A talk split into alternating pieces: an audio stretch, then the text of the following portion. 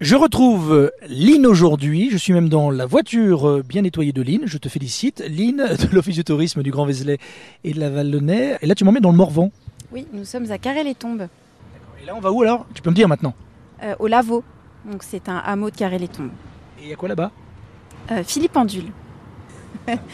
elle, travaille, euh, elle travaille avec les plantes. Elle fait de la laine feutrée.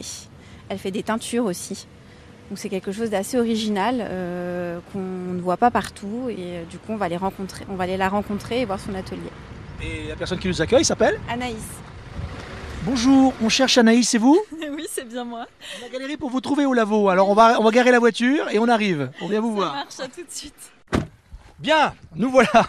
Donc nous sommes au Lavaux, vous me confirmez Nous sommes bien dans Lyon. Oui, On n'est pas loin de la Nièvre là, non? On n'est pas loin de la Nièvre et de la Côte d'Or. Alors Lynn avait très envie qu'on vienne chez toi. Pour quelle raison? Euh, pour découvrir mon atelier euh, de laine, euh, de teinture végétale, euh, De entre laine? autres. Ouais, je travaille la laine de mouton. Les moutons, ils viennent d'élevages locaux. euh, donc dans Lyon, euh, par exemple, il y a Marot, euh, une productrice de, de fromage de, de brebis, euh, chez qui je récupère la laine euh, au moment de la tonte. En fait, je viens trier la laine sur place. Et puis après, je m'occupe de la laver, de la carder, de la transformer. Donc là, vous avez plein d'articles faits avec de la laine de mouton. Et là, je dis bravo parce que je ne pensais pas qu'on pouvait faire autant de choses. Euh, non, mais il y a plein de petits produits. Bon, là, il y a des, je chaussures. chaussures. Et chaussures, ça, c'est quand même assez incroyable. En fait, il y a des chaussures, il y a des chaussons, des pochettes. on peut faire vraiment plein de choses avec la laine de mouton. Moi, je la file pas. Je fais de la laine feutrée. Euh, donc, il n'y a pas besoin de la filer avant, mais euh, c'est un- une autre technique euh, de transformation de la laine.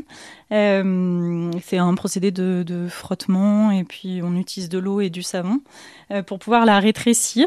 Et en fait, c'est un procédé qui est irréversible. Ça va jamais se détendre ni se rétrécir davantage.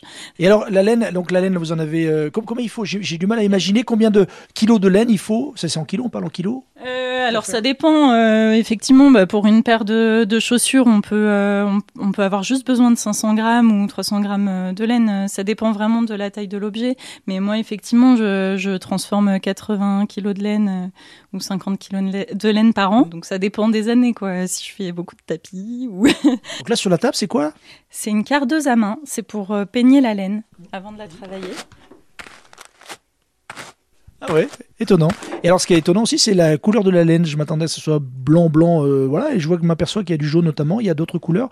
Vous rajoutez donc de la teinture, on est d'accord, c'est ça? Oui, en fait, je vais cueillir des plantes euh, dans la nature ou alors je les produis dans mon jardin euh, pour pouvoir teinter la laine et les tissus.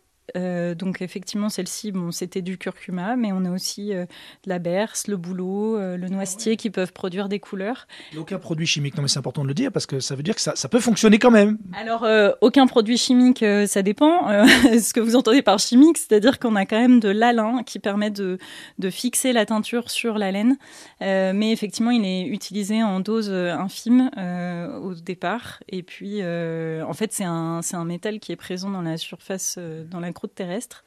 Euh, après, voilà, tout dépend de l'usage qu'on en fait et si on en met trop. Mais là, euh, c'est pas le cas. Voilà.